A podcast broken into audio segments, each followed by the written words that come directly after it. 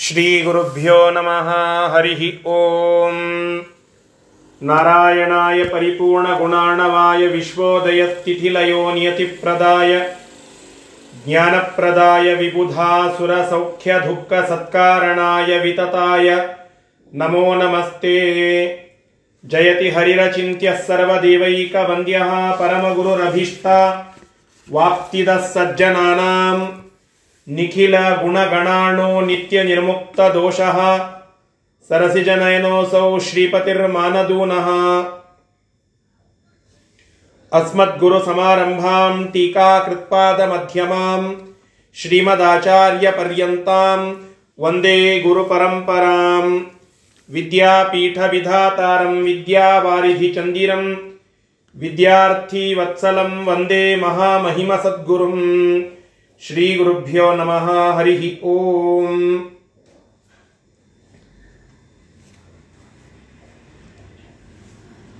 ರಾಮಾವತಾರದ ಪ್ರಸಂಗದಲ್ಲಿ ಲಕ್ಷ್ಮೀದೇವಿಯನ್ನ ಪರಮಾತ್ಮ ವರೆಸಿರುವ ಪ್ರಸಂಗ, ಸೀತಾರಾಮ ಕಲ್ಯಾಣ ಅಂತ ಆ ಘಟ್ಟವನ್ನು ನಾವು ಕರೀತೇವೆ. ಅಂತಹ ಆ ರಾಮ ಮತ್ತು ಸೀತೆಯರ ಕಲ್ಯಾಣದ ಪ್ರಸಂಗವನ್ನ ಇಲ್ಲಿ ವರ್ಣನ ಮಾಡುತ್ತಾ ಇದ್ದಾರೆ. ಆ ಭಾಗವನ್ನು ನಾವು ಚಿಂತನ ಮಾಡುತ್ತಾ ಇದ್ದೆವು. ಅದರಲ್ಲಿ ಪ್ರಮುಖವಾದ ಎರಡು ಶ್ಲೋಕಗಳು ಬಂತು. ತಮಬ್ಜ ನೇತ್ರಂ ಪೃಥುತುಂಗ ವಕ್ಷಸಂ ಶ್ಯಾಮಾವದಾತಂ ಚಲಕುಂಡಲೋಜ್ವಲಂ ಶಶಕ್ಷತೋತ್ಥೋಪಮ ಚಂದನೋಕ್ಷಿತಂ ದದರ್ಶ ವಿದ್ಯುದ್ವಸನಂ ನೃಪಾತ್ಮಜ ಅಂತ ಹೇಳಿ. ಆ ಶ್ಲೋಕಗಳ ಶಬ್ದಶಃ ಅರ್ಥವನ್ನು ನೋಡಬೇಕಾಗಿತ್ತು.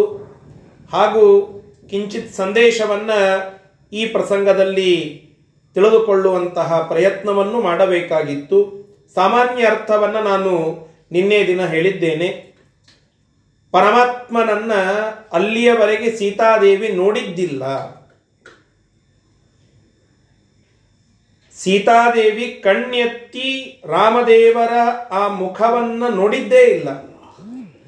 ಸ್ವಯಂವರ ಆಗಿ ತಂದೆಯ ಒಪ್ಪಿಗೆ ಬಂದ ನಂತರದಲ್ಲಿಯೇ ರಾಮದೇವರನ್ನ ನೋಡಿದ್ದು. ಮದುವೆ ನಿಶ್ಚಿತವಾಗಿ ಕಲ್ಯಾಣದ ಪ್ರಸಂಗ ಬಂದಾಗ ಹಾರ ಹಾಕು ಅಂತ ಹೇಳಿದ್ರು, ಹಾರ ಹಾಕಿದ್ಲು. ಇಷ್ಟೇ. ಕೇವಲ ಕಥಾಭಾಗವನ್ನು ಮಾತ್ರ ತಿಳಿದುಕೊಳ್ಳಿ. ಎಂತಹ ಆದರ್ಶ ನೋಡಿ. ಯಾವ ಸಮಾಜದಲ್ಲಿ ನಾವಿದ್ದೇವೆ, ರಾಮರಾಜ್ಯದ ಪರಿಕಲ್ಪನೆಯನ್ನು ನಾವು ಪಡ್ತಾ ಇದ್ದೇವೆ. ಆ ರಾಮರಾಜ್ಯದ ಪರಿಕಲ್ಪನೆಯಲ್ಲಿ ಇದೂ ಒಂದು ಪ್ರಮುಖವಾದಂತಹ ಅಂಶ. ಅನೇಕ ಸ್ತ್ರೀಯರು, ಅನೇಕ ಬೇರೆ ಬೇರೆ ಯುವಕರು, ಯುವತಿಯರು ಯಾವುದೋ ಒಂದು ಮೋಹಕತೆಗೆ ಮಾರು ಹೋಗಿ ಬೇರೆ ಬೇರೆ ಜನಾಂಗದ ಬೇರೆ ಬೇರೆ ರೀತಿಯಲ್ಲಿ ಮದುವೆಯಾಗಿ ತಂದೆ ತಾಯಿಯರ ಎದುರಿಗೆ ನಿಲ್ಲುವ ಅನೇಕ ಪ್ರಸಂಗಗಳನ್ನು ನಾವು ಕೇಳುತ್ತೇವೆ. ಆದರೆ ಸೀತಾದೇವಿ ಅಲ್ಲಿ ಜನಕರಾಜನ ಅನುಮೋದನೆ ಪಡೆದಳು, ನಂತರ ನೋಡಿದಳು. ಅಲ್ಲಿಯವರೆಗೆ ಆ ರಾಮದೇವರ ಮುಖವನ್ನು ನೋಡಲಿಲ್ಲ, ನೋಡಿದ್ದಿಲ್ಲ. ಇದರ ಅರ್ಥ ಇದರ ಅರ್ಥ ಅಂದ್ರೆ ಇಲ್ಲೇ ರಾಮನಿಗೆ ಮತ್ತು ಸೀತಾಗೆ ಲಗ್ನ ಆಯ್ತೇನು ಅಂತ ಅಲ್ಲ, ಕಲ್ಯಾಣ ಅನ್ನುವುದರ ಅರ್ಥ ಅವಿಯೋಗಿಗಳಾಗಿರ್ತಕ್ಕಂತಹ ರಾಮದೇವರ ಮತ್ತು ಸೀತಾದೇವಿಯರ ಮದುವೆ ಅಂತ ಅನ್ನೋದೇ ತಪ್ಪು. ಅವರು ನಿತ್ಯಾವಿಯೋಗಿಗಳು. ನಿತ್ಯದಲ್ಲಿ ಅವಿಯೋಗ ಅವರಿಗೆ. ಅಂತಹ ರಾಮದೇವರ ಮತ್ತು ಸೀತಾದೇವಿಯ ಕಲ್ಯಾಣ ಅಂತ ಅನ್ನೋದು ತಪ್ಪು. ಆದರೆ ಜಗತ್ತಿಗೆ ಮದುವೆ, ಕಲ್ಯಾಣ, ಲಗ್ನ ಅನ್ನೋದು ಹೇಗಿರುತ್ತದೆ ಅನ್ನುವುದರ ಸಂದೇಶ. ಮತ್ತು ಅದನ್ನು ನೋಡಿದಾಗ ನಾವು ಆ ಪ್ರಕಾರವಾಗಿ ಹೇಗೆ ಈ ರಾಮರಾಜ್ಯದ ಪರಿಕಲ್ಪನೆಯನ್ನು ಇಟ್ಟುಕೊಳ್ಳಬೇಕು ಅನ್ನುವುದಕ್ಕೊಂದು ಶಿಕ್ಷಣ. ಇದೆಲ್ಲದರ ಜೊತೆಗೆ ಆ ಸಂದರ್ಭಕ್ಕೆ ಅದನ್ನು ನೋಡುವವರಿಗೆ ಈ ಸಂದರ್ಭಕ್ಕೆ ಅದನ್ನು ನಾವೆಲ್ಲ ಕೇಳುಗರಿಗೆ ಪುಣ್ಯ ಕೊಡೋದು. ಇದು ಪರಮಾತ್ಮನ ಉದ್ದೇಶ ಲಕ್ಷ್ಮೀದೇವಿಯ ಉದ್ದೇಶ. ಆ ಉದ್ದೇಶದಿಂದ ತನ್ನ ಲೀಲೆಯಿಂದ ಅಲ್ಲಿ ಜೊತೆಯಾಗಿ ತೋರ್ತಾ ಇದ್ದಾರೆ, ಪ್ರಕಟರಾಗ್ತಾ ಇದ್ದಾರೆ. ಇಷ್ಟೇ. ಹೇಗೆ? ಪರಮಾತ್ಮನ ಜನ್ಮವಾಯಿತು ಅಂತ ನಾವು ಕೇಳಿದರೆ, ಜನ್ಮ ಅದರ ಅರ್ಥ ಪ್ರಕಟಗೊಂಡ, ಪ್ರಾದುರ್ಭಾವಗೊಂಡ ಅಂತ ತಿಳಿ ತಿಳಿದುಕೊಳ್ಳುತ್ತೇವೋ? ಅದೇ ರೀತಿಯಾಗಿ ಪರಮಾತ್ಮನ ಲಕ್ಷ್ಮೀ ದೇವಿಯ ಮದುವೆ ಆಯಿತು ಅಂತಂದ್ರೆ ಎಂದೂ ಬಿಟ್ಟೇ ಇಲ್ಲ. ಅನಾದಿ ಕಾಲದಿಂದ ಪತಿಪತ್ನಿಯರವರು. ಅನಂತ ಕಾಲದವರೆಗೆ ಪತಿಪತ್ನಿಯರಾಗಿಯೇ ಇರ್ತಾರೆ. ಡಿವರ್ಸ್ ಅನ್ನುವ ಪ್ರಶ್ನೆಯೇ ಇಲ್ಲ. ತಥಾಪಿ ಇಲ್ಲಿ ಮದುವೆ ಆಯಿತು ಅಂತ ಕೊಟ್ರಲ್ಲ ಅಂತ ಕೇಳಿದ್ರೆ ಅವರು ಈ ಯುಗದಲ್ಲಿ ಆ ರೀತಿಯಾಗಿ ತೋರಿದರು ಜನರಿಗೆ ಅದರಿಂದ ಸಂತೋಷವನ್ನ ಕೊಟ್ಟು ಅವರನ್ನ ಮೋಕ್ಷ ಯೋಗ್ಯರನ್ನಾಗಿ ಮಾಡಿದರು ಅನೇಕ ಸಂದೇಶಗಳನ್ನ ಕೊಟ್ಟರು ಮುಖ್ಯವಾದ ಸಂದೇಶ, ತಂದೆ ತಾಯಿಗಳ ಅಣತಿ ಇಲ್ಲದೆ ಮದುವೆಯಾಗುವುದು ರಾಮರಾಜ್ಯದ ಪರಿಕಲ್ಪನೆಗೆ ವಿರುದ್ಧ. ರಾಮರಾಜ್ಯದ ಪರಿಕಲ್ಪನೆಯೇ ಈ ಒಂದು ತಳಹದಿಯ ಮೇಲೆ ಇರುವಂತಹದ್ದು. ತಂದೆಗೆ ತಾಯಿಗೆ ಅವಮಾನ ಮಾಡಿ ಅವರನ್ನು ಧಿಕ್ಕರಿಸಿ ಕೇವಲ ಯಾವುದೋ ಒಂದು ಮುಖದ ಆಕರ್ಷಣೆಗೆ, ಕ್ರಶ್ ಅಂತ ಕರಿತೇವಲ್ಲ, ಆ ಕೇವಲ ಒಂದು ಕ್ರಶ್ಶಿಗೆ ಒಳಪಟ್ಟು, ಮೋಹಕ್ಕೆ ಒಳಪಟ್ಟು ಯಾರ್ಯಾರನ್ನೋ ಮದುವೆಯಾಗಿ ಬಂದು ನಮಸ್ಕಾರ ಮಾಡಿ, ನಮಗೆ ಆಶೀರ್ವಾದ ಮಾಡಿ ಅಂತ ಹೇಳುತ್ತಾರೆ. ಒಪ್ಪಿಗೆ ಇಲ್ಲದೆ ಮದುವೆಯಾಗ್ತಾರೆ. ಅವರನ್ನು ನೋವು ಪಡುವಂತೆ ಮಾಡುತ್ತಾರೆ ಅವರಿಗೆ. ಇಂತಹ ಅನೇಕ ಘಟನೆಗಳನ್ನು ನಾವೆಲ್ಲ ಇವತ್ತು ನೋಡುತ್ತಾ ಇದ್ದೇವೆ. ಇದು ರಾಮರಾಜ್ಯದ ಪರಿಕಲ್ಪನೆಗೆ ವಿರುದ್ಧವಾದದ್ದು. ರಾಮದೇವರ ಸಂದೇಶ ಬರುತ್ತದೆ, ಸೀತಾದೇವಿಯ ಸಂದೇಶ ಇರುತ್ತದೆ ಇಲ್ಲಿ. ಸೀತಾದೇವಿ ಜನಕರಾಜನ ಅನುಮೋದನೆ ಇಲ್ಲದೆ ರಾಮದೇವರ ಮುಖ ನೋಡದೇ ಇರುವುದೇ ಈ ಸಂದೇಶ. ಇದನ್ನ ಎಲ್ಲ ಯುವತಿಯರು ಪಾಲನ ಮಾಡಬೇಕಾದದ್ದು. ಅಂತೆಯೇ ಪರಮಾತ್ಮನೂ ಕೂಡ ಅಲ್ಲಿ ನಿಶ್ಚಯ ಆಗುವ ಸಂದರ್ಭಕ್ಕೆ ಹೇಳುತ್ತಾನಂತೆ. ವಾಲ್ಮೀಕಿ ರಾಮಾಯಣದಲ್ಲಿ ವಿಸ್ತಾರವಾಗಿ ಬರುತ್ತದೆ. ಆಚಾರ್ಯರ ನಿರ್ಣಯದಲ್ಲಿಯೂ ಕೂಡ ಅದು ಉಲ್ಲೇಖಿತವಾಗಿದೆ ಮುಂದಿನ ಶ್ಲೋಕಗಳಲ್ಲಿ. ರಾಮದೇವರ ಮದುವೆಯನ್ನು ನಿಶ್ಚಯ ಮಾಡುತ್ತಾ ಇದ್ದಾರೆ ವಿಶ್ವಾಮಿತ್ರ ಮತ್ತು ಜನಕರಾಜ. ಆ ಸಂದರ್ಭದಲ್ಲಿ ಇದೆಲ್ಲ ಆ ಬಿಲ್ಲನ್ನು ಹೆದೆ ಏರಿಸಿ ಮುರಿದದ್ದಾಯಿತು, ಭಾರಿ ಬಲಿಷ್ಠ ಅಂತ ನೋಡಿದ್ದಾಯಿತು, ಎಲ್ಲ ಆಯಿತು. ಆಗ ರಾಮದೇವರ ಮದುವೆಯನ್ನು ನಿಶ್ಚಯ ಮಾಡುವಾಗ ರಾಮದೇವರು ಹೇಳುತ್ತಾರಂತೆ, ಮದುವೆ ಮಾಡಿಕೊಳ್ಳೋದಿಲ್ಲ ಅಂತ ಹೇಳಿ. ಯಾಕ್ರಿ, ಯಾಕೆ ಕನ್ಯಾ ಪಸಂತ ಬಂದಿಲ್ಲೇನೋ ಅಂತ ಅನೇಕರು ಕೇಳಿದ್ರಂತೆ, ಏನ್ರಿ? ಸಾಕ್ಷಾತ್ ಉರ್ವಿಯ ಉರ್ವಶಿ ಶ್ರೇಷ್ಠಳಾಗಿರ್ತಕ್ಕಂತಹ ಸ್ತ್ರೀ ಇವಳನ್ನ ನೋಡಿದರೆ ರಾಮದೇವರಿಗೆ ಯಾಕೆ ಮನಸ್ಸು ಬರಲಿಲ್ಲೇನು ಅಂತ ಒಂದು ಪ್ರಶ್ನೆ ಬರ್ತದೆ ಆಗ ರಾಮದೇವರು ಹೇಳುತ್ತಾರಂತೆ, ಅವಿಜ್ಞಾಯ ಪಿತುಚ್ಛಂದ. ವಾಲ್ಮೀಕಿ ರಾಮಾಯಣದ ಮಾತು, ಅವಿಜ್ಞಾಯ ಪಿತುಚ್ಛಂದ. ನನ್ನ ತಂದೆಗೆ ಗೊತ್ತಾಗಲಾರದೆ, ತಂದೆ ಒಪ್ಪಲಾರದೆ ನಾನು ಮದುವೆಯನ್ನು ಮಾಡಿಕೊಳ್ಳೋದಿಲ್ಲ. ನನ್ನ ತಂದೆ ತಾಯಿಯರ ಸನ್ನಿಧಾನ ಇಲ್ಲದೆ ನನ್ನ ತಾಯಂದಿರು ಬರಬೇಕು. ಅವರು ಒಪ್ಪಿಗೆ ಕೊಡಬೇಕು. ಆ ತಾಯಂದಿರ ಒಪ್ಪಿಗೆ ಅಣ್ಣ ತಮ್ಮಂದಿರ ಒಂದು ಅನುಮೋದನೆ ಅವರ ಜೊತೆಗೆ ಇದ್ದು, ತಂದೆಯ ಪೂರ್ಣವಾದ ಸಹಮತಿ ಇದಿಲ್ಲದೆ ನಾನು ಮದುವೆ ಆಗೋದಿಲ್ಲ. ಇದನ್ನ ಹೇಳಿದ್ದಾನೆ ಸಾಕ್ಷಾತ್ತಾದಂತಹ ಮರ್ಯಾದಾ ಪುರುಷೋತ್ತಮ ಅಂತ ಅನ್ನಿಸಿಕೊಳ್ಳುವ ರಾಮ. ಇದು ಸಂದೇಶ ಕೊಡುತ್ತದೆ. ಒಬ್ಬ ಯುವತ ಯುವಕ ಹೇಗೆ ಇರಬೇಕು? ಒಬ್ಬ ಯುವತಿ ಹೇಗೆ ಇರಬೇಕು?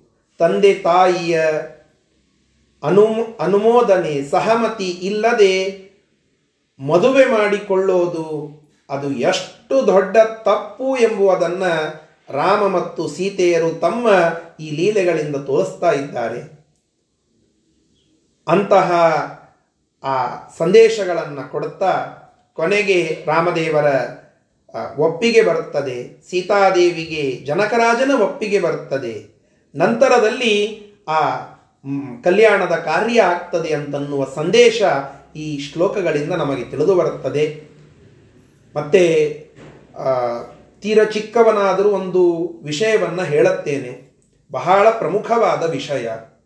ನೋಡುವಿಕೆ ಅಥವಾ ಪಾಣಿಗ್ರಹಣದ ವಿಚಾರಕವಾಗಿ ಪಾಣಿಗ್ರಹಣ ಅಂದರೆ ಕೈಗಳನ್ನು ಹಿಡಿಯುವಿಕೆ. ಈ ವಿಚಾರಕವಾಗಿ ನಾವೊಂದು ಶಾಸ್ತ್ರದ ಸೂಕ್ಷ್ಮತೆಯನ್ನು ತಿಳಿದುಕೊಳ್ಳಬೇಕು. ಮದುವೆಯಲ್ಲಿ ಮುಖ್ಯವಾದಂತಹ ಒಂದು ಕಾರ್ಯ ಅದು ಪಾಣಿಗ್ರಹಣ ಅಂತ ಹೇಳಿ. ಮದುವೆಗೆ ಒಂದು ಹೆಸರು, ಪಾಣಿಗ್ರಹಣ ಅಂತ. ಪಾಣಿಗ್ರಹಣ ಅಂತಂದ್ರೆ ಮದುವೆ. ಕೈ ಹಿಡಿದರು ಅಂತಂದ್ರೆ ಅದು ಮದುವೆ. ಕೈ ಹಿಡಿದರು ಅಂತ ಬರೀತಾರೆ ನೋಡಿ. ಮದುವೆಗಿಂತ ಎಷ್ಟೋ ಮುಂಚಿತವಾಗಿ ಕೈ ಹಿಡಿದು ತಿರುಗಾಡುತ್ತಾರೆ. ಪ್ರೀ ವೆಡ್ಡಿಂಗ್ ಶೂಟ್ಸ್ಗಳನ್ನು ಮಾಡುತ್ತಾರೆ. ಅದನ್ನೆಲ್ಲ ಶೋಕೇಸ್ ಮಾಡುತ್ತಾರೆ ಇವತ್ತು ಮದುವೆಗಳಲ್ಲಿ.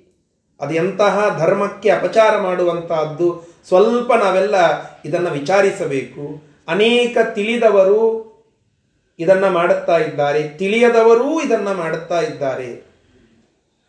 ಎರಡೂ ಕೂಡ ತಪ್ಪೆ. ಮದುವೆಗಿಂತ ಮುಂಚಿತವಾಗಿ ಸರ್ವಥಾ ಸರ್ವಥಾ ಆ ಕೈಗಳನ್ನು ಹಿಡಿದು ಫೋಟೋಗಳನ್ನು ತೆಗೆದು ತೆಗೆದು ತೆಗೆದುಕೊಳ್ಳೋದು ಇದು ಶಾಸ್ತ್ರಕ್ಕೆ ಸಮ್ಮತವಾದದ್ದಲ್ಲ. ಹಿಂದಿನ ಕಾಲಕ್ಕೆ ಆ ಅಂತಃಪಟವನ್ನು ಸರಿಸಿಯೇ ನೋಡೋದು ಅಂತ ಇತ್ತು ಅಷ್ಟು ಬೇಡ. ಕನಿಷ್ಠ ಪಕ್ಷದಲ್ಲಿ ಕನಿಷ್ಠ ಪಕ್ಷದಲ್ಲಿ ಪಾಣಿಗ್ರಹಣ ಅಂತನ್ನುವ ಕಾರ್ಯಕ್ಕಾದರೂ ಮಹತ್ವ ಕೊಡಬೇಕಲ್ಲ. ಅಂತಃಪಟದಲ್ಲಿ ತೆಗೆದಾಗ ನೋಡೋದು ಬೇಡ. ಒಂದೇ ಫೋಟೋದಲ್ಲಿ ಮದುವೆ ಆಯಿತು ಎಂಬುದಾಗಿ ನೋಡೋದಾದರೂ ಬೇಡ.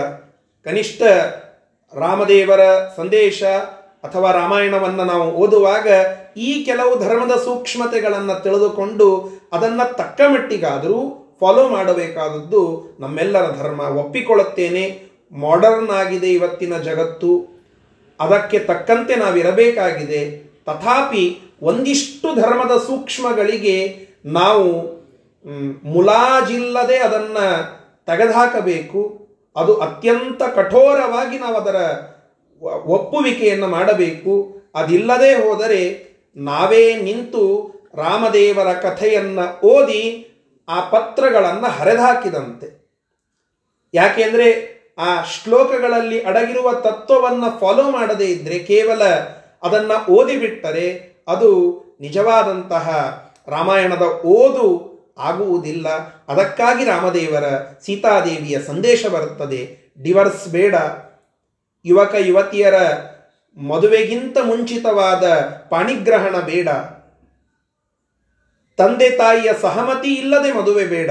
ಎಲ್ಲ ಪ್ರಸ್ತುತ ಸಂದೇಶಗಳನ್ನು ರಾಮದೇವರು ಮತ್ತು ಸೀತಾದೇವಿ ತಮ್ಮ ಲೀಲೆಗಳಿಂದ ತೋರಿಸಿಕೊಡುತ್ತಾ ಇದ್ದಾರೆ. ಅಂತಹ ರಾಮದೇವರ ಒಂದು ವಿಶಿಷ್ಟವಾದ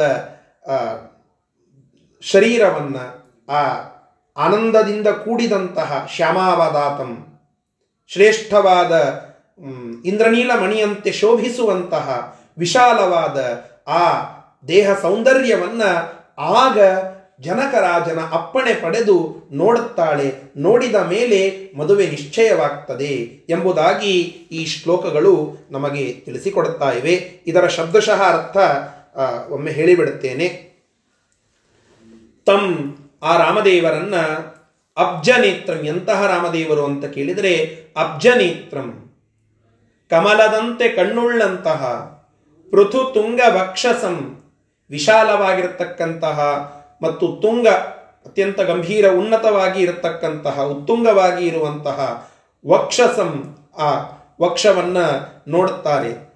ಶ್ಯಾಮಾವದಾತಂ, ಆ ರಾಮದೇವರ ಇಂದ್ರನೀಲ ಮಣಿಯಂತೆ ಶೋಭಿಸುವ ದೇಹವನ್ನ, ಚಲಕುಂಡಲೋಜ್ವಲಂ, ಉಜ್ವಲವಾಗಿರತಕ್ಕಂತಹ ಆ ಕುಂಡಲಗಳನ್ನು, ಅಂದರೆ ಕಿವಿಗೆ ಹಾಕಿಕೊಂಡಿರತಕ್ಕಂತಹ ಕುಂಡಲಗಳು ಅಳುಗಾಡುತ್ತಾ ಇದ್ವು ಅವುಗಳನ್ನು, ಶಶಕ್ಷತೋತ್ಥೋಪಮ ಚಂದ್ರನೋಕ್ಷಿ ಚಂದನೋಕ್ಷಿತಂ. ಶಶ ಅಂತಂದ್ರೆ ಮೊಲ ಅಂತ ಅರ್ಥ. ಕ್ಷತ ಅಂತಂದ್ರೆ ಅದಕ್ಕೆ ಗಾಯವಾದಾಗ. ಶಶಕ್ಷತ ಅಂತಂದ್ರೆ ಆ ಮೊಲಕ್ಕೆ ಗಾಯವಾದಾಗ. ಉತ್ಥ ಹುಟ್ಟಿದಂತಹ ರಕ್ತ ಅಂತ ಅರ್ಥ. ಅಂತಹ ರಕ್ತಕ್ಕೆ ಉಪಮ ಹೋಲಿಕೆ ಇರುವಂತಹ ಚಂದನೋಕ್ಷಿತಂ. ಗಂಧ, ಆ ಬಣ್ಣದ ಗಂಧ ಅಂತ ಹೇಳಬೇಕಾಗಿದೆ. ಅಂತಹ ಗಂಧವನ್ನ ಹಚ್ಚಿಕೊಂಡಂತಹ ವಿದ್ಯುದ್ವಸನಂ. ವಿದ್ಯುತ್ ಅಂದರೆ ಮಿಂಚಿನಂತಹ ವಸನಂ, ಶ್ರೇಷ್ಠವಾದ ಬಟ್ಟೆಯನ್ನು ತೊಟ್ಟಿರುವಂತಹ ಆ ರಾಮದೇವರನ್ನ ನೃಪಾತ್ಮಜ ದದರ್ಶ ಆ ರಾಜನ ಮಗಳಾಗಿರ್ತಕ್ಕಂತಹ ಸೀತಾದೇವಿ ನೋಡಿದಳು.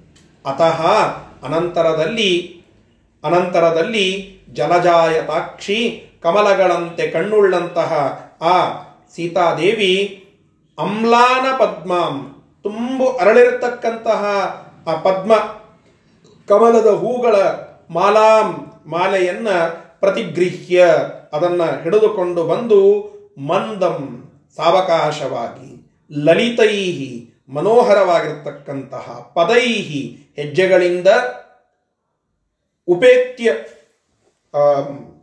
ಅದನ್ನ ಹಿಡಿದುಕೊಂಡು ಮುಂದೆ ಬಂದಂತವಳಾಗಿ ಬಳಿಗೆ ಬಂದು, ತದಂಸ ಆಸಜ್ಯ ಪಾರ್ಶ್ವತಃ ಅಭವತ ಅದನ್ನ ತೊಡಿಸಿ ಮಗ್ಗಲಿನಲ್ಲಿ ಕುಳಿತುಕೊಂಡಳು ಎಂಬುದಾಗಿ ಆ ಸೀತಾರಾಮರ ಕಲ್ಯಾಣದ ವಿಷಯಕವಾಗಿ ಈ ಶ್ಲೋಕಗಳನ್ನು ಹೇಳುತ್ತಾ ಇದ್ದಾರೆ. ಇಂತಹ ಕಲ್ಯಾಣಕರವಾದಂತಹ ಘಟನೆಯನ್ನು ಅಲ್ಲಿದ್ದಂತಹ ಜನರೆಲ್ಲ ನೋಡ್ತಾ ಇದ್ರು. ನೋಡುವಾಗ ಅವರ ಭಾವನೆ ಏನಿತ್ತು ಎಂಬುವುದನ್ನು ಮುಂದಿನ ಎರಡು ಶ್ಲೋಕ, ಮುಂದಿನ ಶ್ಲೋಕದಲ್ಲಿ ನಮಗೆ ತಿಳಿಸಿಕೊಡ್ತಾ ಇದ್ದಾರೆ. ಮುಂದಿನ ಒಂದು ಶ್ಲೋಕದಲ್ಲಿ ಅದನ್ನು ತಿಳಿಸಿಕೊಡುತ್ತಾ ಇದ್ದಾರೆ. ಏನು ಹೇಳುತ್ತಾರೆ?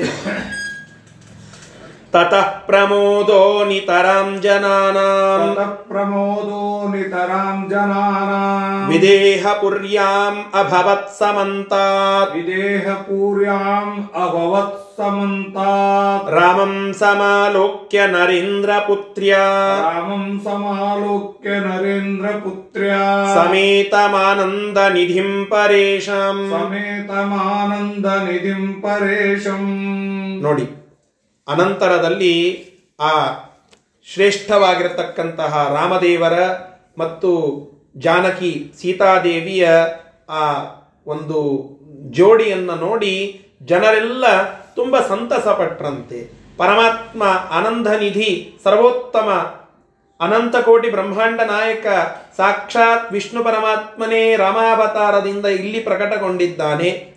ಅಂತಹ ಆ ರಾಮದೇವರ ಮದುವೆಯ ಸಂದರ್ಭವನ್ನು ನೋಡುತ್ತಾ ಆ ಜನರೆಲ್ಲ, ಆ ವಿದೇಹ ಪಟ್ಟಣದಲ್ಲಿ ಇದ್ದಂತಹ ಜನರೆಲ್ಲ ತುಂಬು ಸಂತೋಷವನ್ನು ಪಟ್ಟಿದ್ದಾರೆ. ನಿತರಾಂ ಪ್ರಮೋದ ಅಭವತ ಭಾರೀಯಾಗಿರ್ತಕ್ಕಂತಹ ಶ್ರೇಷ್ಠವಾದ ಆ ಸಂತೋಷವನ್ನು ಸಮಂತಾ ಜನಾನಂ, ಅವರೆಲ್ಲರೂ ಕೂಡ ಆ ವಿದೇಹ ಪಟ್ಟಣದ ಊರಿನ ಜನರೆಲ್ಲರೂ ಕೂಡ ಕಿಕ್ಕಿರಿದು ಬಂದು ನಿಂತು ನೋಡಿ ಸಂತೋಷವನ್ನ ಪಡ್ತಾ ಇದ್ದಾರೆ. ಇದು ಆ ಲಕ್ಷ್ಮೀನಾರಾಯಣರ ಮೂರ್ತಿಗಳನ್ನು ನಾವು ನೋಡಿದಾಗಲೇನೆ ಸಂತೋಷ ಆಗ್ತದೆ ಅಂತಂದ ಮೇಲೆ ಅಲ್ಲಿ ಸಾಕ್ಷಾತ್ ಸ್ವರೂಪ, ಸಾಕ್ಷಾತ್ತಾಗಿ ರಾಮದೇವರ ಸೀತಾದೇವಿಯ ಆ ಮದುವೆಯನ್ನು ನೋಡುತ್ತಾ ಇದ್ದಾರೆ. ಯಾವುದೋ ಒಂದು ಕಲ್ಯಾಣೋತ್ಸವದಲ್ಲಿ ಮೂರ್ತಿಗಳನ್ನ ಇಟ್ಟಿರ್ತಾರೆ, ಅದಕ್ಕೆ ಸಿಂಗಾರ ಮಾಡುತ್ತಾರೆ, ಅದಕ್ಕೆಲ್ಲ ಬಟ್ಟೆಗಳನ್ನು ತೊಡಸಿರ್ತಾರೆ, ಮಾಲೆಗಳನ್ನು ಹಾಕ್ತಾರೆ, ಇದನ್ನೆಲ್ಲ ನೋಡಿದಾಗಲೇನೆ ನಮಗೆ ಇದೇನು ಕಲ್ಯಾಣವೇ ಆದಂತೆ ಸಂತೋಷ ಪಡುತ್ತದೆ. ವೆಂಕಟೇಶ ಕಲ್ಯಾಣದ ಸಂದರ್ಭದಲ್ಲಿ, ಶ್ರೀನಿವಾಸ ಕಲ್ಯಾಣದ ಸಂದರ್ಭದಲ್ಲಿ ನಾವು ಆ ಕೊನೆಯ ದಿನ ನಾವು ನೋಡುತ್ತಾ ಇರ್ತೇವೆ. ಅಲ್ಲಿ ಆ ಕಲ್ಯಾಣದ ಎಲ್ಲ ವ್ಯವಸ್ಥೆಯನ್ನು ಮಾಡಿ ಸುಮುಹೂರ್ತಿ ಸಾವಧಾನ ಅಂತ ಹೇಳುತ್ತಾ ಇರ್ತೇವೆ. ಆ ಮೂರ್ತಿಗಳನ್ನು, ಅಲ್ಲಿ ಆಡುವ ಮಂತ್ರಗಳನ್ನು, ಅಲ್ಲಿ ಹೇಳುವ ಕಥೆಗಳನ್ನು ಕೇಳಿಯೇನೇ ಎಷ್ಟೋ ಸಂತೋಷ ಪಡುತ್ತೇವೆ ನಾವೆಲ್ಲ. ನಮ್ಮ ಮನೆಯಲ್ಲಿಯೇ ಮದುವೆ ಆಯಿತು ಎಂಬುವ ಹರ್ಷ ಅಲ್ಲಿ ವ್ಯಕ್ತವಾಗುವಂತಹದ್ದನ್ನು ನೋಡುತ್ತೇವೆ. ಅಂತಹದ್ದು ಸಾಕ್ಷಾತ್ತಾಗಿ ರಾಮ, ಸಾಕ್ಷಾತ್ತಾಗಿ ಲಕ್ಷ್ಮೀದೇವಿ, ಸೀತಾ ದೇವಿಯಾಗಿ ಇಲ್ಲಿ ಅವತಾರ ಮಾಡಿದ್ದು. ಅವರಿಬ್ಬರ ಕಲ್ಯಾಣದ ದೃಶ್ಯವನ್ನ ನೋಡುತ್ತಾ ಇದ್ದಾರೆ ಅಂದ ಮೇಲೆ ಅವರಿಗೆ ಮೋಕ್ಷ ಸುಖದ ಆನಂದ, ಆ ಮೋಕ್ಷದ ಆನಂದ, ಆ ಸುಖ ಅಲ್ಲಿ ಕಂಡು ಬಂದದ್ದರಲ್ಲಿ ಏನು ಆಶ್ಚರ್ಯ ಇಲ್ಲ. ಅಂತಹ ಪ್ರಮೋದ, ಕೇವಲ ಮೋದ ಅನ್ಲಿಲ್ಲ ಪ್ರಮೋದ, ಪ್ರಕೃಷ್ಟ ಮೋದ. ಪ್ರಕೃಷ್ಟ ಅಂದ್ರೆ ಭಾರೀಯಾಗಿರ್ತಕ್ಕಂತಹ ಮೋದ ಅಂದ್ರೆ ಸಂತೋಷ, ಸುಖ. ಭಾರೀಯಾಗಿರ್ತಕ್ಕಂತಹ ಮೋದ ಅಂದ್ರೆ ಏನು? ಮೋಕ್ಷ ಸುಖ ಅಂತ ಅರ್ಥ. ಮೋಕ್ಷವೇ ಇಲ್ಲಿ ಬಂದು ನಿಂತಿದೆಯೋ ಏನೋ ಎನ್ನುವಂತೆ ಸಂತೋಷಪಟ್ಟರು ಎಂಬುದಾಗಿ ಇಲ್ಲಿ ಹೇಳುತ್ತಾ ಇದ್ದಾರೆ. ಇಷ್ಟು ಈ ಶ್ಲೋಕದ ಭಾವಾರ್ಥ, ಶಬ್ದಶಃ ಅರ್ಥವನ್ನು ನೋಡಿ.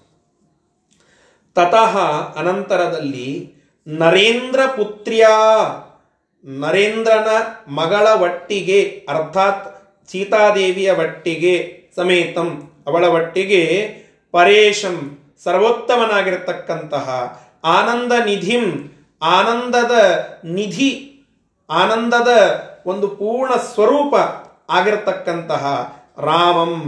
ರಾಮದೇವರನ್ನ ಸಮಾಲೋಕ್ಯ ಚೆನ್ನಾಗಿ ನೋಡಿ ವಿದೇಹಪುರ್ಯಾಂ ಜನಾನಾಂ ಸಮಂತ ವಿದೇಹ ಪೂ ವಿದೇಹ ಪಟ್ಟಣದ ಪೂರ್ಣ ಆ ಜನ ಸಮೂಹವೆಲ್ಲ ನಿತರಾಂ ಭಾರಿಯಾಗಿರತಕ್ಕಂತಹ ಎಲ್ಲ ರೀತಿಯಿಂದ ಪ್ರಮೋದ ಅಭವತ. ಅವರಿಗೆ ಒಳ್ಳೆ ಸಂತೋಷ ಆಯಿತು. ಆ ರಾಮದೇವರ ಮದುವೆಯ ದೃಶ್ಯವನ್ನು ನೋಡಿದಾಗಲೇನೆ ಅವರೆಲ್ಲರಿಗೆ ಆ ಸಂತೋಷ, ಆನಂದದ ಆಂದೋಲಿಕೆಯಲ್ಲಿ ತೇಲಿದಂತೆ ಆಯಿತು ಅಂತ ಈ ಶ್ಲೋಕ ನಮಗೆ ತಿಳಿಸಿಕೊಡ್ತಾ ಇದ್ದಾರೆ. ಆಗ ರಾಮದೇವ್, ಹಿಂದೆ ಹೇಳಿದ್ನಲ್ಲ, ವಾಲ್ಮೀಕಿ ರಾಮಾಯಣದ ಒಂದು ಪ್ರಸಂಗ ಬಂದಿತ್ತು. ಅಭಿ ಅಭಿಜ್ಞಾಯ ಪಿತುಚ್ಛಂದ ರಾಮದೇವರು ಹೇಳುತ್ತಾರೆ, ನನ್ನ ತಂದೆಗೆ ಗೊತ್ತಿಲ್ಲದೆ ನಾನು ಮದುವೆ ಆಗಲಿಕ್ಕಿಲ್ಲ ಅಂತ. ಮತ್ತು ಗೊತ್ತು ಮಾಡಬೇಕಲ್ಲ. ಅಂದಾಗ ಆ ಮೊದಲಿಗೆ ಈ ಪ್ರಸಂಗದ ವರ್ಣನೆಯನ್ನು ಮಾಡುವಾಗ ಇಲ್ಲಿ ಹೇಳುತ್ತಾ ಇದ್ದಾರೆ, ಆಚಾರ್ಯರ ಸನ್ ನಿರ್ಣಯದಲ್ಲಿ ಬರ್ತಾ ಇದೆ, ರಾಮದೇವರು ನಮ್ಮ ತಂದೆಗೆ ತಿಳಿಸಬೇಕು ಅಂತ ಕೇಳಿಕೊಂಡಾಗ ಜನಕ ರಾಜ ಬೇಗನೆ ತನ್ನ ಎಲ್ಲ ದೂತರನ್ನ ಕಳಿಸಿ ಆ ದಶರಥ ರಾಜನಿಗೆ ವಿಷಯವನ್ನು ತಿಳಿಸಿ ಕರೆಸುವಂತೆ ಹೇಳುತ್ತಾನೆ. ಆಗ ಆ ದಶರಥ ರಾಜ ಏನು ಮಾಡುತ್ತಾನೆ ಎಂಬುದನ್ನ ಮುಂದಿನ ಶ್ಲೋಕದಲ್ಲಿ ತಿಳಿಸಿಕೊಡುತ್ತಾ ಇದ್ದಾರೆ. ಅದನ್ನ ನೋಡೋಣ. ಲಕ್ಷ್ಮ್ಯಾ ಸಮೇತೆ ಪ್ರಕಟಂ ರಮೇಶೇ. ಲಕ್ಷ್ಮ್ಯಾ ಸಮೇತೆ ಪ್ರಕಟಂ ರಮೇಶೇ. सम्प्रेषयामास तदाशु पित्रे प्रेषयामास तदाशु पित्रे विदेहराजो दशदिग्रथाय विदेहराजो दशदिग्रथाय सतं निशाम्या निशम्याशु तुतोषभूमिपः सतं निशाम्याशु तुषो तुतोष भूमिप ನೋಡಿ ಲಕ್ಷ್ಮ್ಯಾ ಸಮೇತೆ ಪ್ರಕಟಂ ರಮೇಶ್. ಲಕ್ಷ್ಮೀದೇವಿಯ ಸಹಿತನಾಗಿ ಇಲ್ಲಿ ಮನುಷ್ಯಾವತಾರದಿಂದ ಬಂದಿರತಕ್ಕಂತಹ ಆ ರಾಮದೇವರು ಹೇಳುತ್ತಾರಂತೆ ಅಲ್ಲಿ ನಿಂತಹ ಸಂದರ್ಭದಲ್ಲಿ ನನ್ನ ತಂದೆಗೆ ತಿಳಿಸಬೇಕು, ಅವರು ಬರಬೇಕು, ಅವರ ಎದುರಿಗೆ ನನ್ನ ಪಾಣಿಗ್ರಹಣ ಆಗಬೇಕು. ಅವರಿಲ್ಲದೆ ನಾನು ಇಲ್ಲೆಲ್ಲ ಮದುವೆಯನ್ನು ಮುಗಿಸಿಕೊಂಡು ಡೈರೆಕ್ಟ್ ಆಗಿ ಅಲ್ಲಿ ಹೋಗಿ ಕೇವಲ ಅವರಿಗೆ ಆಶೀರ್ವಾದ, ಅವರಿಗೆ ಆಶೀರ್ವಾದವನ್ನು ಕೇಳಿ ಪಡೆಯುವುದಿಲ್ಲ. ಅವರ ಸನ್ನಿಧಾನದಲ್ಲಿ ಮದುವೆ ಆಗಬೇಕು. ಅವರ ಸನ್ನಿಧಾನದಲ್ಲಿ ಈ ಪರಿಣಯ ನಡೆಯಬೇಕು. ಸೀತಾರಾಮ ಪರಿಣಯ ನಡೆದದ್ದು ದಶರಥ ಮತ್ತು ಆ ಅವನ ಮೂರು ಹೆಂಡತಿಯರು, ಮೂವರು ಹೆಂಡತಿಯರ ಸನ್ನಿಧಾನದಲ್ಲಿ. ಇದು ರಾಮದೇವರ ಅಪೇಕ್ಷೆ. ಇದರಲ್ಲಿ ನಮ್ಮ ಸನ್ ನಮಗೆ ಕೊಟ್ಟಿರುವಂತಹ ಸಂದೇಶ ಉಂಟು. ಅಂತಹ ಆ ರಾಮದೇವರು ಆ ಆದರ್ಶವನ್ನು ತೋರಿಸ್ತಾ ದಶರಥ ರಾಜನಿಗಾಗಿ ಕರಿಸಬೇಕು ಅಂತ ಹೇಳಿ ಪ್ರಾರ್ಥನೆ ಮಾಡಿದಾಗ ಅಲ್ಲಿ ಜನಕರಾಜ ಬೇಗನೆ ತನ್ನ ದೂತರನ್ನ ಕರೆಸಿ ಕಳಿಸ್ಲಿಕ್ಕೆ ಅಂದರೆ ಅಂದ್ರೆ ಆ ದಶರಥ ರಾಜನಿಗೆ ವಿಷಯವನ್ನು ತಿಳಿಸಿ ಕರೆದುಕೊಂಡು ಬರಲಿಕ್ಕೆ ಅಂತ ತಿಳಿಸ್ತಾನೆ. ಬೇಗನೆ ಆ ದೂತ ಅಲ್ಲಿಗೆ ಹೋಗ್ತಾನೆ, ಆ ತನ್ನಿಶಂ, ಆ ಸಮಯಕ್ಕೇನೆ ಅಲ್ಲಿ ರಾಜ ಈ ವಿಷಯವನ್ನ ಕೇಳಿ ಭಾರೀ ಸಂತೋಷ ಪಡುತ್ತಾನೆ. ತುತೋಷ. ಸಂತೋಷದಿಂದ ಕುಣಿದು ಬಿಡುತ್ತಾನಂತೆ ದಶರಥ ರಾಜ. ಯಾಕೆ ಅಂದ್ರೆ, ಮೊದಲನೇದ್ದು ವಿಶ್ವಾಮಿತ್ರರ ಹೊಟ್ಟಿಗೆ ಕಳಿಸ್ಲಿಕ್ಕೆ ಬೇಡ ಅಂತ ಒಪ್ಪಿಗೆ ಇದ್ದಿದ್ದಿಲ್ಲ ದಶರಥ ರಾಜನಿಗೆ.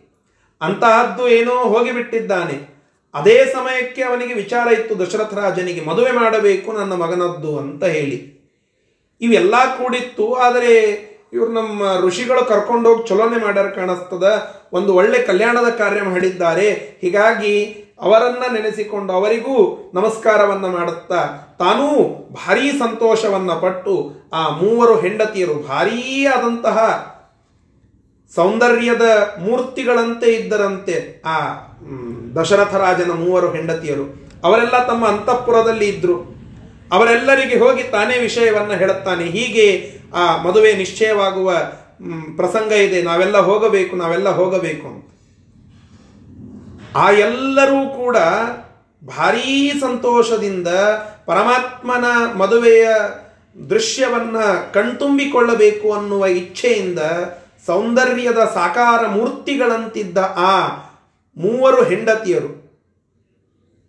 ಕೌಸಲ್ಯ ಮತ್ತು ಸುಮಿತ್ರ ಮತ್ತು ಕೈಕೇಯಿ. ಅವರೆಲ್ಲ ವಿಶೇಷವಾಗಿ ಅಲಂಕಾರವನ್ನು ಮಾಡಿಕೊಂಡು ಬೇಗನೆ ದಶರಥ ರಾಜನ ಒಟ್ಟಿಗೆ ಮುಂದೆ ನಡೆದರು ಅಂತ ಮುಂದಿನ ಶ್ಲೋಕದಲ್ಲಿ ಬರುತ್ತದೆ. ಹೀಗೆ ಆ ಕ್ಷಣದಲ್ಲಿಯೇನೆ ದಶರಥ ರಾಜ ತುಂಬ ಸಂತೋಷವನ್ನ ಪಟ್ಟ ಎಂಬುದಾಗಿ ಈ ಶ್ಲೋಕ ನಮಗೆ ತಿಳಿಸಿಕೊಡ್ತಾ ಇದೆ. ಇಷ್ಟು ಶ್ಲೋಕದ ಭಾವಾರ್ಥ. ಶಬ್ದಶಃ ಅರ್ಥವನ್ನ ಈಗ ನೋಡಿ. ಲಕ್ಷ್ಮ್ಯಾ ಸಮೇತೆ ಪ್ರಕಟಂ ರಮೇಶೆ. ಲಕ್ಷ್ಮೀದೇವಿಯ ಸಮೇತನಾಗಿ ಪ್ರಾದುರ್ಭಾವಗೊಂಡಿರತಕ್ಕಂತಹ ಶ್ರೀಹರಿಯು ಅಲ್ಲಿ ಸನ್ನಿಹಿತನಾದ. ಆಗ ತದಾ ಆ ಸಂದರ್ಭದಲ್ಲಿ ವಿದೇಹರಾಜ, ವಿದೇಹರಾಜನಾಗಿರ್ತಕ್ಕಂತಹ ಜನಕರಾಜನು ದಶಧಿಗ್ರಥಾಯ ಪಿತ್ರೆ ಆ ರಾಮದೇವರ ತಂದೆಯಾಗಿರ್ತಕ್ಕಂತಹ ದಶದಿಗ್ರಥಾಯ ಅಂದರೆ ದಶರಥ ರಾಜನಿಗೆ ಈ ವಿಷಯವನ್ನು ತಿಳಿಸಿ ಕರೆತರುವಂತೆ ಸಂಪ್ರೇಷಯಾಮಾಸ.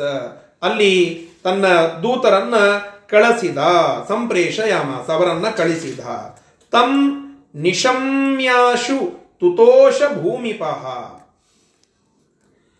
ಮ್, ನಿಶಮ್ಯಾಶು ನಿಶಮ್ಯ ಆ ವಿಷಯವನ್ನ ಕೇಳಿದಾಕ್ಷಣದಲ್ಲಿಯೇನೆ ಆ ವಿಷಯವನ್ನ ಕೇಳಿದಾಕ್ಷಣದಲ್ಲಿಯೇನೆ ಭೂಮಿಪಹ ಆಶುತುತೋಷ ಆ ಬೇಗನೆ ಆ ವಿಷಯವನ್ನ ತಿಳಿಸುವಂತೆ ಕಳಿಸಿದ್ದ, ಅದನ್ನ ಕೇಳಿದಾಕ್ಷಣದಲ್ಲಿಯೇನೆ ಭೂಮಿಪಹ ತುತೋಷ ಆ ರಾಜನು ಭಾರೀ ಸಂತೋಷವನ್ನ ಪಟ್ಟ, ತನ್ನ ರಾಣಿಯರ ಒಟ್ಟಿಗೆ ಈ ವಿಷಯವನ್ನ ಹಂಚಿಕೊಂಡ ಅಂತ ಇಲ್ಲಿ ಬಂದಂತಹ ವಿಷಯ.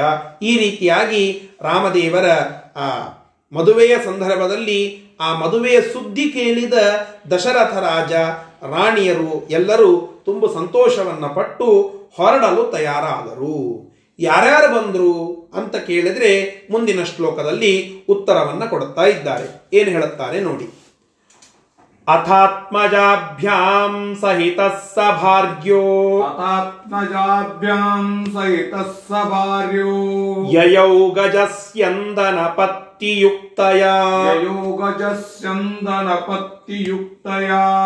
ಸ್ವಸೇನಯಾಗ್ರೇ ಪ್ರಣಿಧಾಯ ಧಾತ್ರಜಂ. ಸ್ವಸೇನಯಾಗ್ರೇ ಪ್ರಣಿಧಾಯ ಧಾತ್ರಜಂ. ವಸಿಷ್ಠಮಾಶ್ವೇವ ಸಯತ್ರ ಮೈಥಿಲಃ. ವಸಿಷ್ಠಮಾಶ್ವೇವ ಸಯತ್ರ ಮೈಥಿಲಃ. ನೋಡಿ ಯಾರ್ಯಾರು ಬಂದ್ರು ಅಂತ ಕೇಳಿದರೆ ಅನಂತರದಲ್ಲಿ ಆತ್ಮಜಾಭ್ಯಾಮ್ ತನ್ನ ಇಬ್ಬರು ಮಕ್ಕಳನ್ನ ಕರೆದುಕೊಂಡ ಅಂತೆ. ಅಂದ್ರೆ ರಾಮ ಮತ್ತು ಲಕ್ಷ್ಮಣ ಇಬ್ಬರು ಕೂಡಿಕೊಂಡು ವಿಶ್ವಾಮಿತ್ರರ ಒಟ್ಟಿಗೆ ಇಲ್ಲೇ ಇದ್ರು. ಭರತ ಶತ್ರುಘ್ನ ಅಲ್ಲೇ ಉಳಿದಿದ್ರು, ಅವರಿಬ್ಬರನ್ನು ಕರ್ಕೊಂಡ. ಸ ತನ್ನ ಮೂವರು ಹೆಂಡತಿಯರನ್ನ, ಮೂರು ಸತಿಯರಿವರು ಮೂರು ಸತಿಯರಿವರು, ಯಾರ್ಯಾರು? ಕೌಸಲ್ಯ ಸುಮಿತ್ರ ಕೋಸಲೇಂದ್ರ ಕೈಕೇಯಿ ಸುಮಿತ್ರ ಕೋಸಲೇಂದ್ರ ನಂದಿನಿ ಸರ್ವ ಹೃದಯ ಆನಂದಿನಿ. ಮೂರು ಸತಿಯ ರಿವರ ಎದುರು ನೂರು ರಂಭೆ ಊರ್ವಶಿ, ಒಗೆದರೋ ನಿವಾಳಿಸಿ. ಮೂವರು ಹೆಂಡತಿಯರು. ಆ ಮೂವರು ಹೆಂಡತಿಯರು ಸಂತೋಷದಿಂದ ತಮ್ಮ ಸೌಂದರ್ಯವೇ ಭಾರಿಯಾಗಿತ್ತು. ಅದರ ಮೇಲೆ ಮತ್ತೆ ಅಲಂಕಾರ. ಇಷ್ಟೆಲ್ಲ ಮಾಡಿಕೊಂಡು ಆ ದಶರಥ ರಾಜನ ಒಟ್ಟಿಗೆ ಹೊರಟಿದ್ದಾರೆ. ಮತ್ತೆ ಇಷ್ಟೇ ಬರಲಿಲ್ಲ. ರಾಜ ಬರ್ತಾ ಇದ್ದಾನೆ ಅಂದ ಮೇಲೆ ಅಲ್ಲೆಲ್ಲ ಗಜ, ರಥಗಳು, ಆನೆಗಳು ಮತ್ತು ಪದಾಳಿಗಳು ಪದಾತಿಗಳು ಇವರೆಲ್ಲರಿಂದ ಕೂಡಿಕೊಂಡಂಥವನಾಗಿ, ದೊಡ್ಡದಾದ ಸೇನೆಯನ್ನು ಕರೆದುಕೊಂಡಂಥವನಾಗಿ ಮಂತ್ರಿಗಳು, ಸೇನಾಪತಿಗಳು, ಸೇನಾಧಿಕಾರಿಗಳು, ಸೈನ್ಯ, ಗಜ, ಕುದುರೆ, ರಥ ಮೊದಲಾದಂಥವುಗಳೆಲ್ಲದರಿಂದ ಸಹಿತನಾಗಿ ಇಷ್ಟೆಲ್ಲ ಮಾಡಿದ್ದರೆ ಕೇವಲ ಸಾಮಾನ್ಯ ಮದುವೆ ಅಂತ ಆಗ್ತಿತ್ತು. ಒಬ್ಬ ರಾಜಕುಮಾರನ ಮದುವೆ ಇಷ್ಟೆಲ್ಲ ಇರಲೇಬೇಕಲ್ಲ ಅಂತ ಆಗ್ತಿತ್ತು. ಇಷ್ಟೇ ಮಾಡಲಿಲ್ಲ. ದಶರಥ ರಾಜನು ಒಂದು ಸಂದೇಶ ಕೊಡುತ್ತಾನೆ. ಏನು ಅಂತ ಕೇಳಿದರೆ, ಧಾತ್ರಜಂ ವಸಿಷ್ಠಂ ಧಾತ್ರಜಂ ವಸಿಷ್ಠಂ ಅಗ್ರೇ ಪ್ರಣಿಧಾಯ. ಬ್ರಹ್ಮದೇವರ ಮಕ್ಕಳಾಗಿರ್ತಕ್ಕಂತಹ ತಮ್ಮ ಪುರೋಹಿತರಾದ ಕುಲ ಪುರೋಹಿತರಾದ ವಸಿಷ್ಠರನ್ನ ಮುಂದಿಟ್ಟುಕೊಂಡು ಮದುವೆಯ ದಿಬ್ಬಣವನ್ನ ಹೊರಡಿಸ್ತಾನಂತೆ ದಶರಥ. ಎಷ್ಟು ದೊಡ್ಡದಾದ ಸಂದೇಶವನ್ನ ನಮಗೆ ರಾಮಾಯಣ ಕೊಡುತ್ತದೆ ಅಂತನ್ನುವುದನ್ನ ಇಲ್ಲಿ ನಾವು ತಿಳಿದುಕೊಳ್ಳಬೇಕು. ಯಾವ ಮಂಗಳ ಕಾರ್ಯವಾಗಲಿ ಮೊಟ್ಟ ಮೊದಲಿಗೆ ನಮ್ಮ ಕುಲ ಪುರೋಹಿತರನ್ನ, ಕುಲ ಆಚಾರ್ಯರನ್ನ, ಕುಲ ಗುರುಗಳನ್ನ ಮುಂದೆ ಮಾಡಿಕೊಂಡೇ ಎಲ್ಲ ಕಾರ್ಯಗಳಾಗಬೇಕು. ಹೇ, ಅವರಿಗೆಲ್ಲ ಆಗೋದಿಲ್ರಿ ಡೈರೆಕ್ಟ್ ಆಗಿ ಲಗ್ನಕ್ಕೆ ಬಂದು ಒಂದೆರಡು ಅಕ್ಷತ ಹಾಕ್ಲಿ ಸಾಕು. ಇಲ್ಲ, ಪ್ರತಿ ಮಂಗಳ ಕಾರ್ಯದಲ್ಲಿಯೂ ಪುರೋಹಿತರೇ ಮೊಟ್ಟ ಮೊದಲಿಗೆ ನಿಂತು ನೇತೃತ್ವವನ್ನು ವಹಿಸಬೇಕು. ಅವರ ಅಯೋಜಕತ್ವದಲ್ಲಿಯೇನೇ ಎಲ್ಲ ಕಾರ್ಯಗಳಾಗಬೇಕು. ಇದು ಸನಾತನ ಸತ್ಸಂಪ್ರದಾಯ. ಇದು ಬ್ರಾಹ್ಮಣರಲ್ಲಿ ಮೊಟ್ಟ ಮೊದಲಿಗೆ ಇರಬೇಕಾಗಿದ್ದು. ಬ್ರಾಹ್ಮಣರು ಇದನ್ನು ಪಾಲಿಸಬೇಕಾಗಿದ್ದು. ಅನಂತರದಲ್ಲಿ ಕ್ಷತ್ರಿಯರೂ ಇದನ್ನು ಪಾಲನ ಮಾಡಬೇಕಾಗಿದ್ದು, ಕ್ಷತ್ರಿಯರು ಇದನ್ನು ಮೊಟ್ಟ ಮೊದಲಿಗೆ ಪಾಲನ ಮಾಡುವ ಅನೇಕ ಕಡೆಗೆ ದೃಷ್ಟಾಂತಗಳನ್ನು ನಾವು ನೋಡುತ್ತೇವೆ.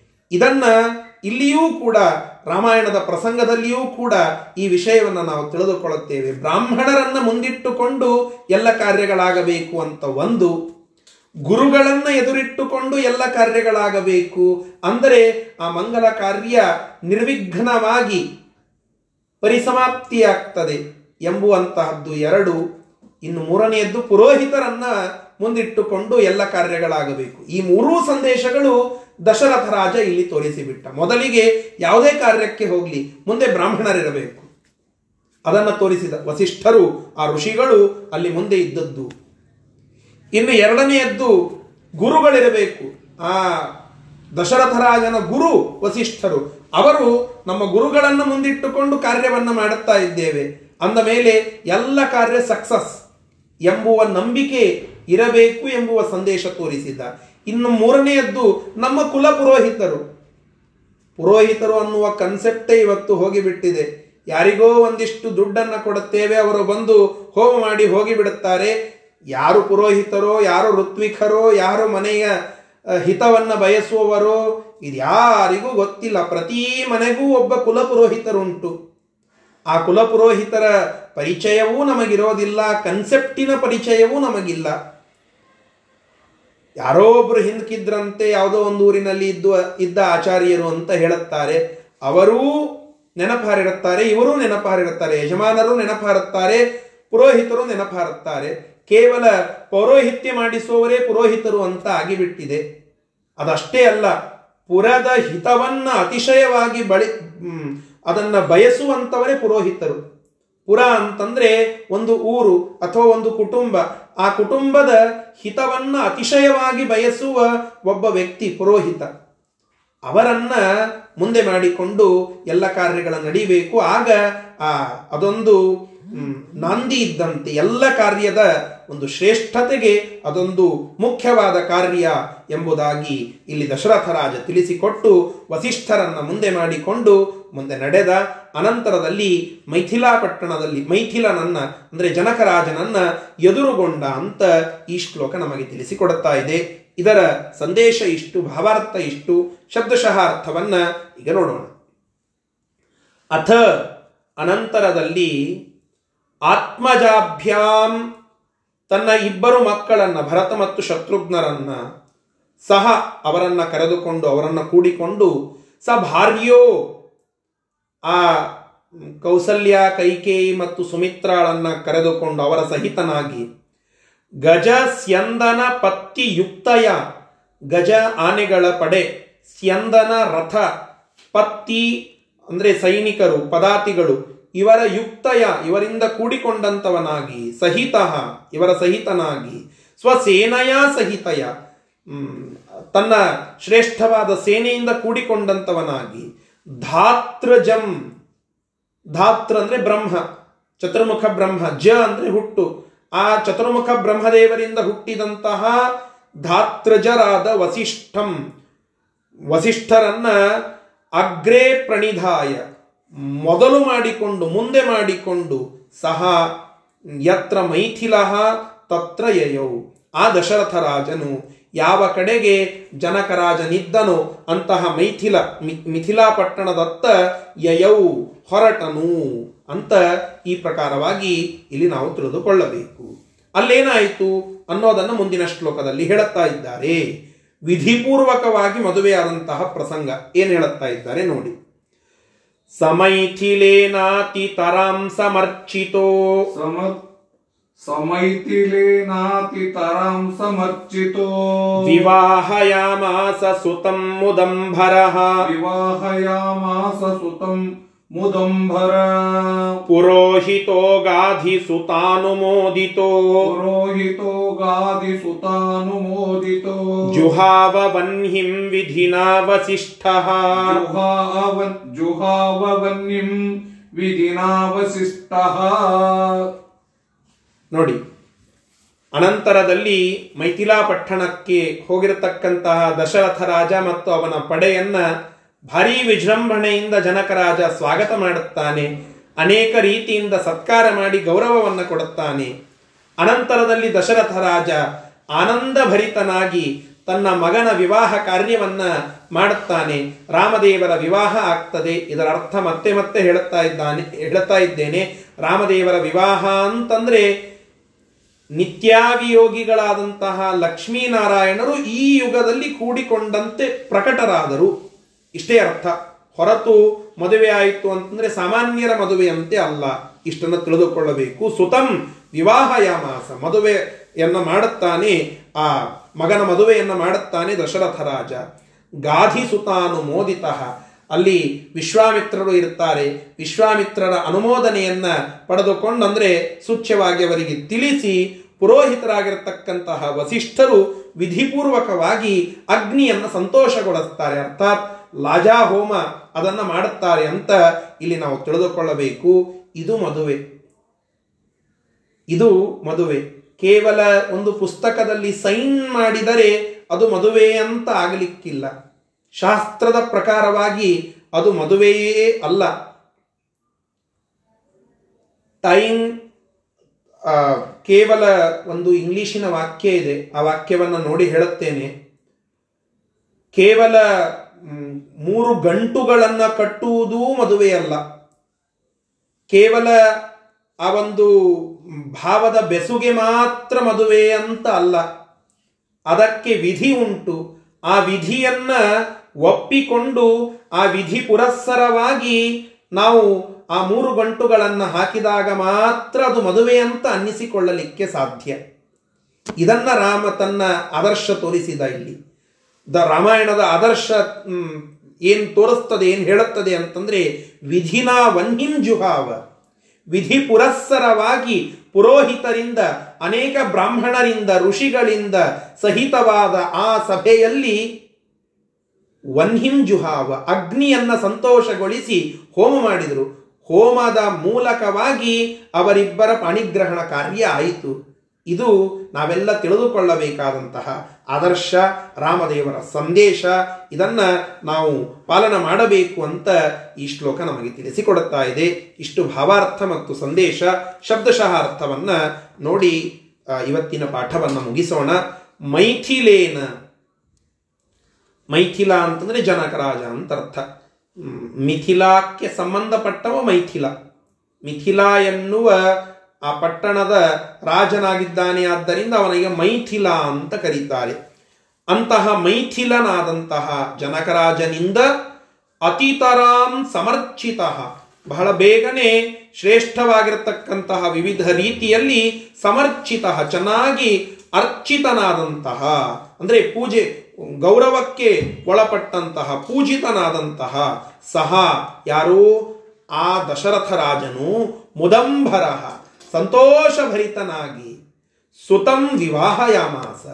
ಮಗನ ಮದುವೆಯನ್ನು ಮಾಡಿದ. ಮಗನು ಮದುವೆಯಾದ ಮದ, ಮಗನ ಮದುವೆಯನ್ನು ಅಲ್ಲಿ ನೆರವೇರಿಸಿದ ಅಂತ ಅರ್ಥ ಗಾದಿ ಸುತಾನು ಮೋದಿತ ಗಾಧಿ ಸುತ ಅಂತಂದ್ರೆ ವಿಶ್ವಾಮಿತ್ರರು ಅಂತ ಅರ್ಥ ಅವರಿಂದ ಅನುಮೋದಿತರಾದ ಪುರೋಹಿತ, ಪುರೋಹಿತರಾಗಿರ್ತಕ್ಕಂತಹ ವಸಿಷ್ಠರು, ವಸಿಷ್ಠ, ವಸಿಷ್ಠರು ವಿಧಿನಾ ವನ್ಹಿಂ ಜುಹಾವ ವಿಧಿ ಪುರಸ್ಸರವಾಗಿ ವನ್ಹಿ, ಅಂದರೆ ಅಗ್ನಿಯನ್ನ ಜುಹಾವ.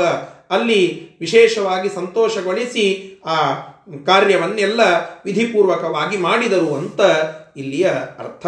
ಇಷ್ಟು ಇವತ್ತಿನ ಪಾಠದ ಸಂದೇಶ ಮತ್ತು ರಾಮಾಯಣದಲ್ಲಿ ಬರುವ ಸೀತಾರಾಮ ಕಲ್ಯಾಣದ ವಿಶೇಷವಾದಂತಹ ಸಂದೇಶ ಇವತ್ತಿನ ಪಾಠದಲ್ಲಿ ಉಂಟು. ಇಂತಹ ಸಂದೇಶಗಳ ಪಾಲನವನ್ನ ನಾವೆಲ್ಲ ಮಾಡುವುದಕ್ಕೆ ವಿಶೇಷ ಪ್ರೇರಣೆಯನ್ನ ಗುರುಗಳು, ಸ್ವಾಮಿಗಳು ಮತ್ತೆ ಎಲ್ಲ ತತ್ವಾಭಿಮಾನಿ ದೇವತೆಗಳು, ಶ್ರೀಮದಾಚಾರ್ಯರು, ಸಾಕ್ಷಾತ್ ಆ ಸೀತಾರಾಮರು ನಮಗೆ ಅನುಗ್ರಹಿಸಲಿ, ಕಲ್ಯಾಣವನ್ನುಂಟು ಮಾಡಲಿ ಅಂತ ಪ್ರಾರ್ಥನೆಯನ್ನು ಮಾಡುತ್ತಾ ಇವತ್ತಿನ ಪಾಠವನ್ನು ಮುಕ್ತಾಯಗೊಳಿಸೋಣ.